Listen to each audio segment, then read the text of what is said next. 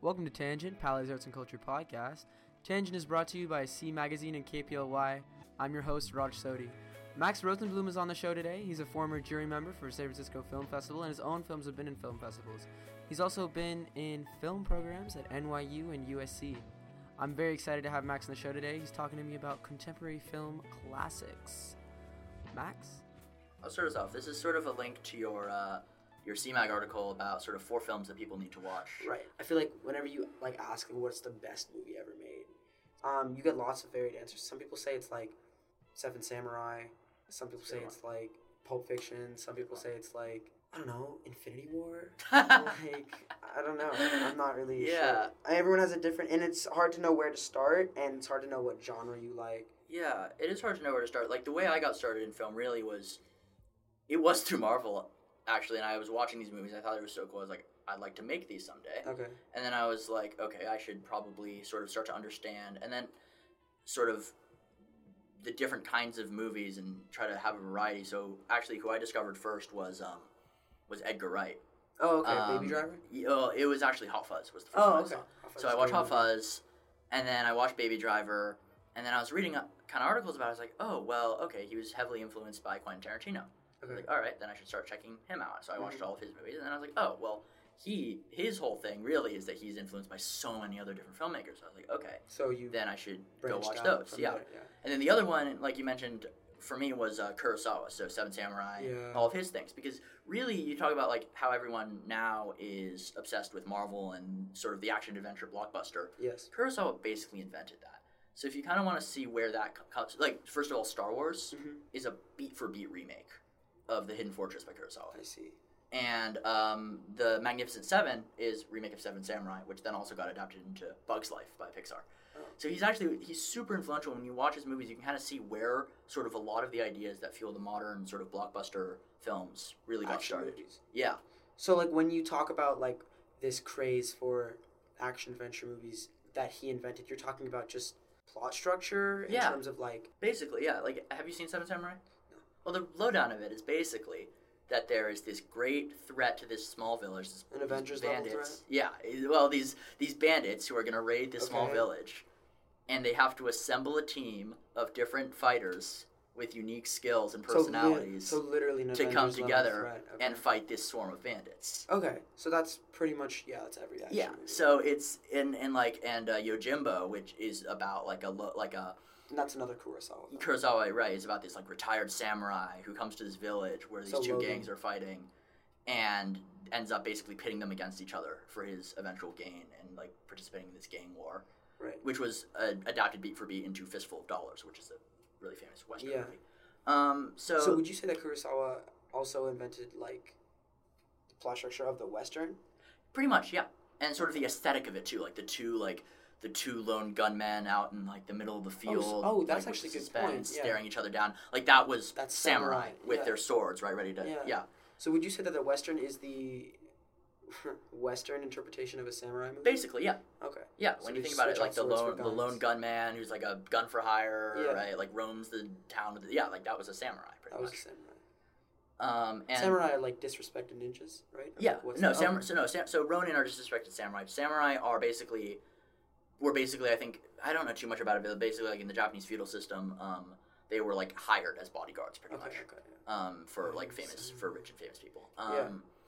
And then it's interesting too because um, yeah, like that was kind of came from Kurosawa, and so I sort of start to, like you start to realize like sort of why the movies you like now work and where they came from. Right, like where they. So it, it could have gone so many different ways. Like let's Yeah. say Kurosawa like decided to not make samurai movies, but Right. something else, and then pop culture would have gone Right. a completely it's different it's gotten to the point where um, Kurosawa's later movies, like in the '80s or whatnot, Uh-huh.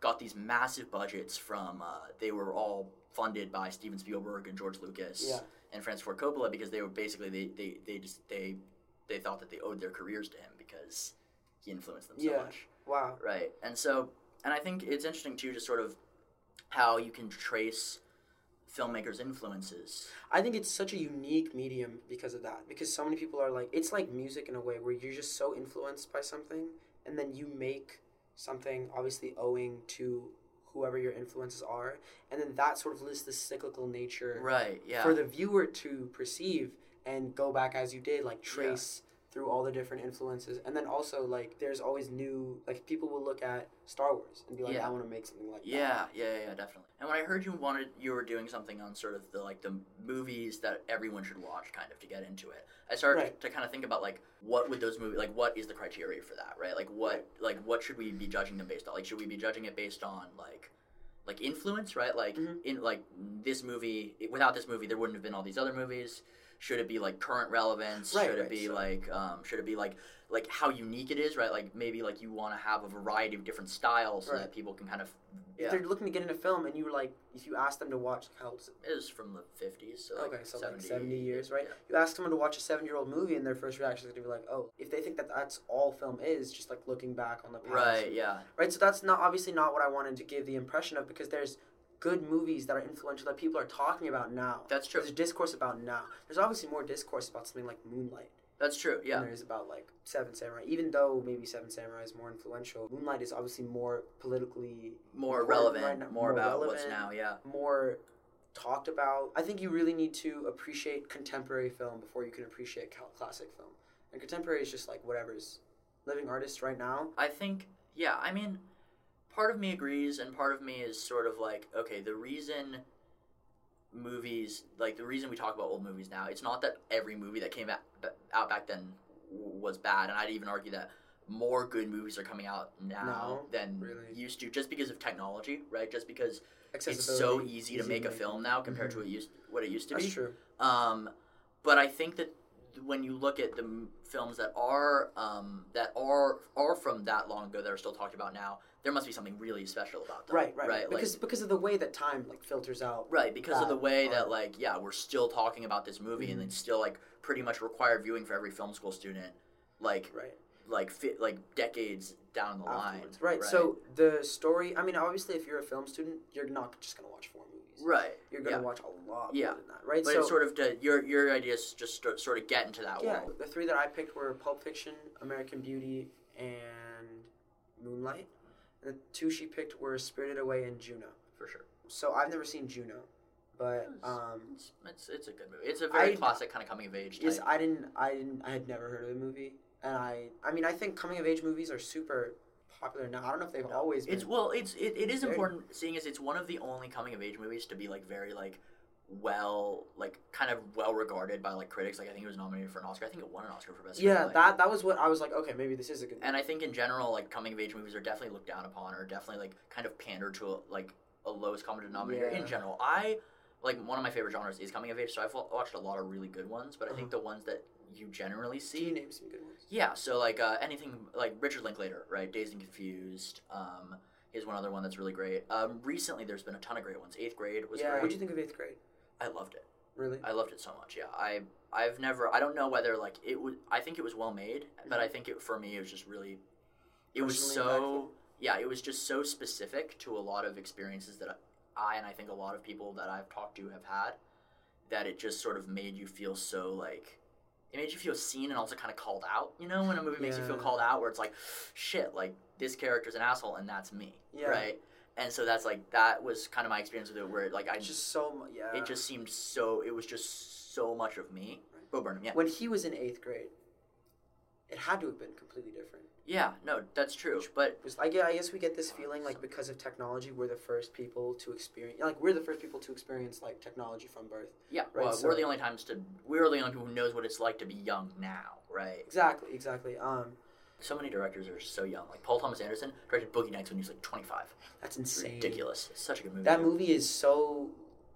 eh, That movie is like a pool that you can just jump into. You know? Wow. have you seen his other stuff Um, I'm Punch Drunk Love is on my list, and I what is his other movies? like magnolia there will be blood phantom thread the No. master every single one of his movies except for maybe inherent vice i didn't love that one as much is just so good like he's What's probably my his favorite style? director working. Um, they're yeah. all a lot like boogie nights with a really in like really sort of you really get into the psychology of these characters and you really get to see them at like their emotional like lowest and highest points and it's like and his movies don't like they don't all like same thing with boogie nights where like the it doesn't quite kind of come together in a cohesive like beginning middle end story but like Yeah. emotionally you kind of feel it, Yeah, right? like so it's more like an it's like- emotionally emotional yeah. experience, especially like the master, like really start like some points you're just like what the, f-? but Yeah. like it's just so like v- you just kind of get it, you know, Mhm. and it's like the the performances are just incredible. Like he works with the best actors. He got a good performance out of Adam Sandler. Like that man can do anything. Wow. Like Punch Drunk Love, like Adam Sandler's great in that. I'm like, damn. Is that his best role? You think? oh, by far, yeah. Yeah. Okay. Yeah, like, but there's just not much to compare it against. But yeah, Yeah. Well, I mean, Adam Sandler. It's a romance movie or romance, drama? yeah, Okay. kind of romance drama type thing, yeah.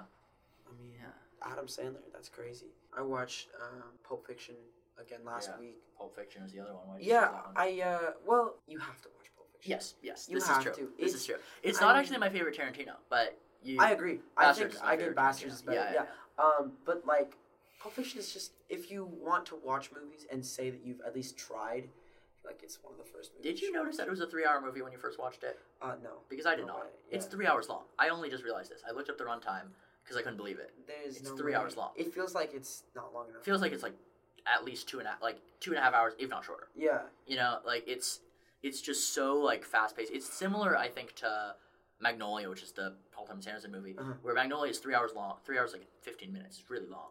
Indian. Um, I'm actually. I'm. I'm used to uh, long movies. Indian movies are like. Oh right, Bollywood, right, right, right. Yeah. Indian movies are huge. I mean, they have intermissions. Right, yeah. Um, I am like I am so used to watching an Indian movie and you feel like it's going to end and then it's like okay, it's almost like a different act structure. It's it's like the midpoint of an Indian movie is literally the sequel.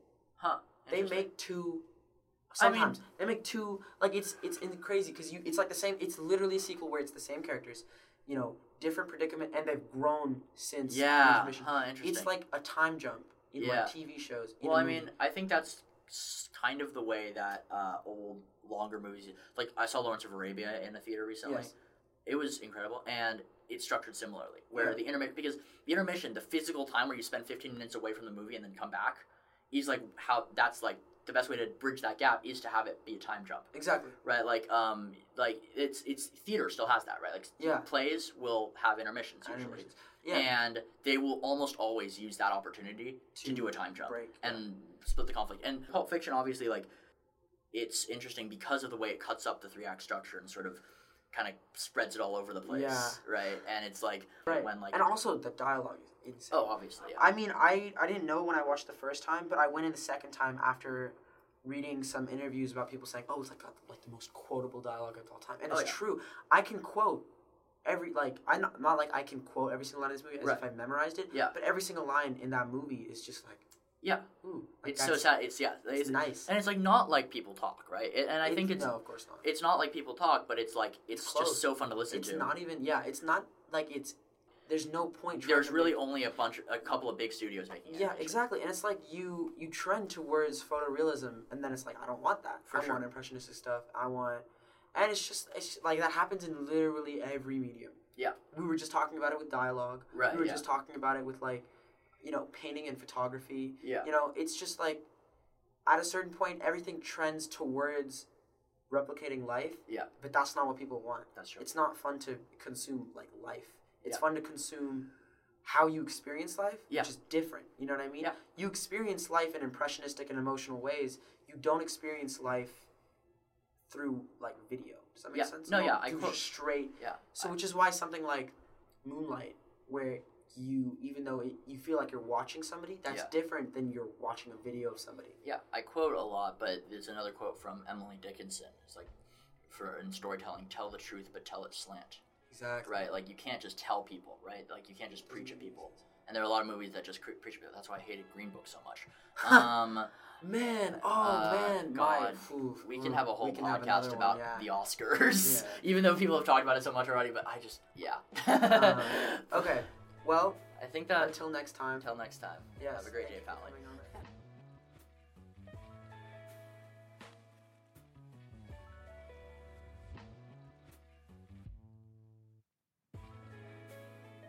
Tangent is brought to you by C Magazine and KPLY. I'm your host, Raj Sodi. Have a great day, Paly. Until next time.